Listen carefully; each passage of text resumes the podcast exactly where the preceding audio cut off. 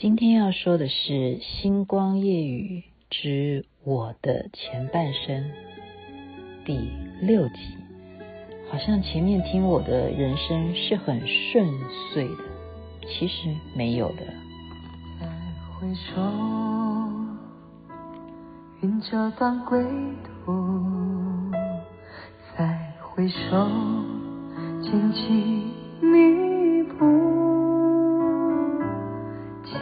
也不会再有难舍的旧梦，曾经与你又怎么，今后要向谁诉说？再回首，我刚刚说不是那么的顺遂啊，天底下没有人永远是平步青云的。这里是星光夜雨之我的前半生，徐雅琪的故事。我之前讲到了，对不对？从强棒初级换工作岗位，换到芙蓉制作有限公司。那时候有两个节目，一个是周末派，一个是连环炮。我做周末派其实没有做多久，有没有到两个月我都应该没有。很快的啊、哦。就必须要去支援连环炮的任何部分，因为那段时间，嗯，有印象吗？有个单元叫做老实树啊，是胡瓜主持的，胡瓜大哥主持的。啊、那我们就是当想点子啊，啊，写剧本啊。那还有一些单元是什么？是要访问明星啦，哦，短剧啦，哦，我那个前后次序想不太起来啊。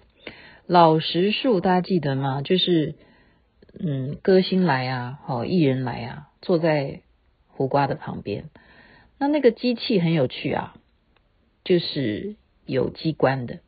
那胡瓜也聪明啊，他要遥控那一棵树。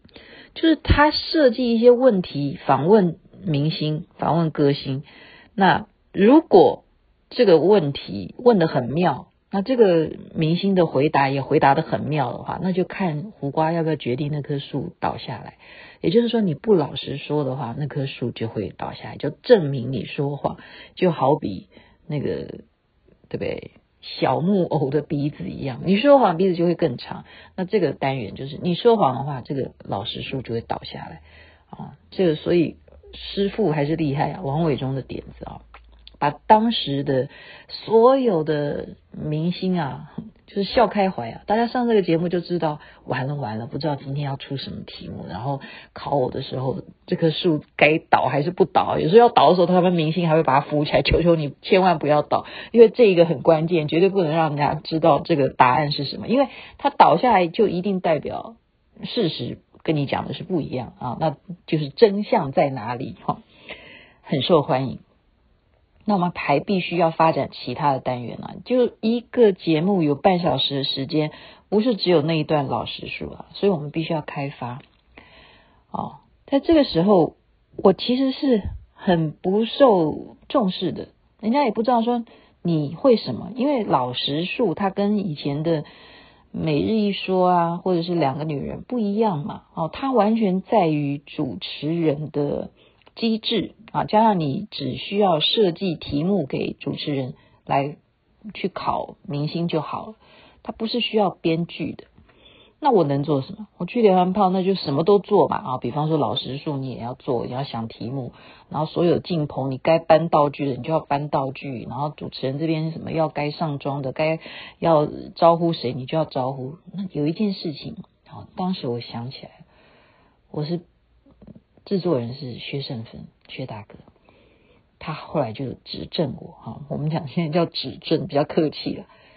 他就叫我去发通告啊，因为我们节目里头还需要请别的歌星来上别的节目啊，啊，或者是来录一首歌啊，对不对？是综艺节目啊，啊，要进棚啊，还要敲通告的。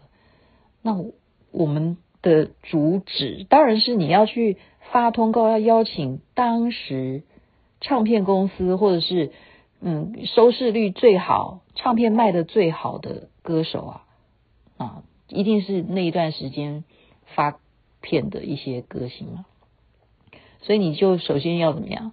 要有唱片公司的电话号码啦，然后你要开始拨弄，跟那些唱片宣传要拨弄。那我出入社会啊，我出到这个电视圈，我哪里认得什么唱片公司啊？我哪里认得他们的宣传是谁啊？对不对？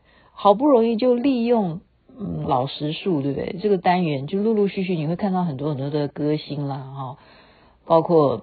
啊，之前大家有看到我跟成龙的合照，我想起来应该都是那一段时间吧，啊，就他们来上节目，呃，可能上了老实数或怎么样，那你就要继续发歌星啊，你要发歌星来节目啊，我们就是综艺节目，就要发综艺明星来嘛。那我薛大哥就觉得我很不会讲话，因为我劈头就问对方，他就从他坐在我旁边看我在办公桌上面发通告，在那边打电话，就是真的我就是以前是从一个基础做起的，大家相信我，我不是一生下来就是制作人，我不是一生下来就很会编剧，就是一生下来我就好会广播，我一生下来我就好会剪接，好会做节目哈，不是的，我还需要发通告，发通告，你知道我劈头就讲什么？说哎，嗯，比方说。嘉欣哈，我就说，哎，嘉欣啊，好像跟他混得很熟。那你告诉我，你们这个礼拜有什么比较红的歌星呢？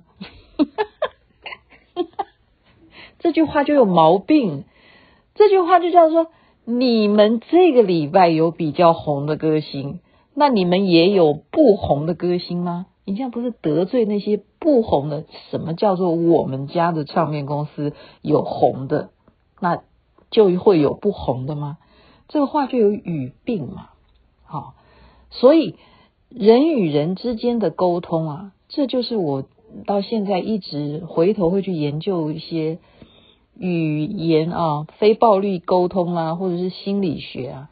如果当时有好好的去选这个学分，去上上心理学，多好！这跟我们待人处事。好，或者是说话艺术真的是有很大的关系。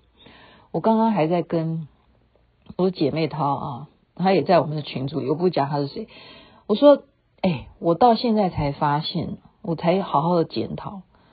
我常常呢，就像刚刚讲，哦，我跟强暴初级的人辞职了，这个东西是很自私的事情。我觉得我有跟你道歉，我有呃。想到原因是什么，我有告诉你我的理由，但是我有没有顾及对方的感受呢？那个环节的部分，我有没有把它站在对方的角度想，然后再思考一个最有智慧的方式，让两边的结果都是最适当的。也就是说，我是不是应该先听听对方的意见，再来阐述我的感受，再来协助对方可不可能跟我一起来解决我的问题。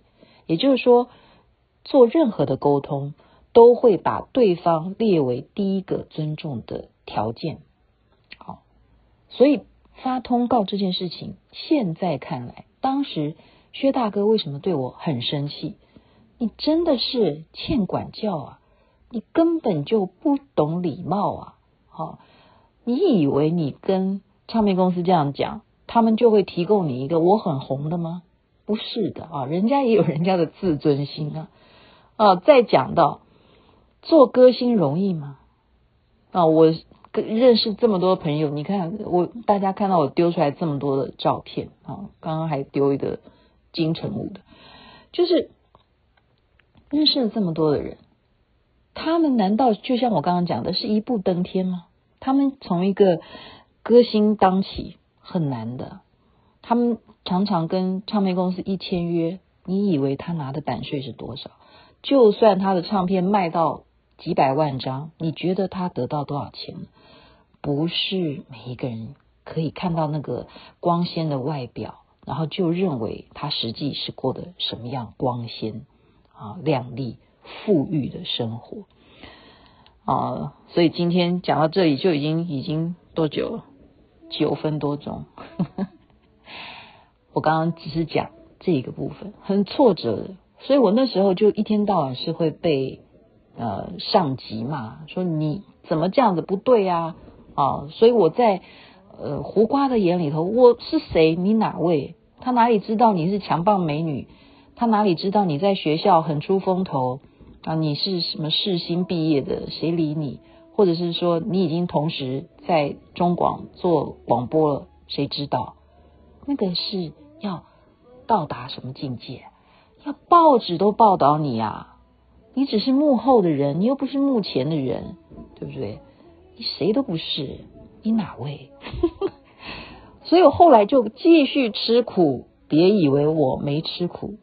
现在第六集先讲到这里，就是说话的艺术。当时呢，非常谢谢薛胜芬薛大哥告诉我，你发通告你的讲话有问题，你要记住，每一位唱片公司里头的歌星都是他们的宝，而且都有可能成为未来的大歌星啊！就把这一段经历先分享给大家，请继续收听第七集《星光夜雨之我的》前半生，祝大家一切美好。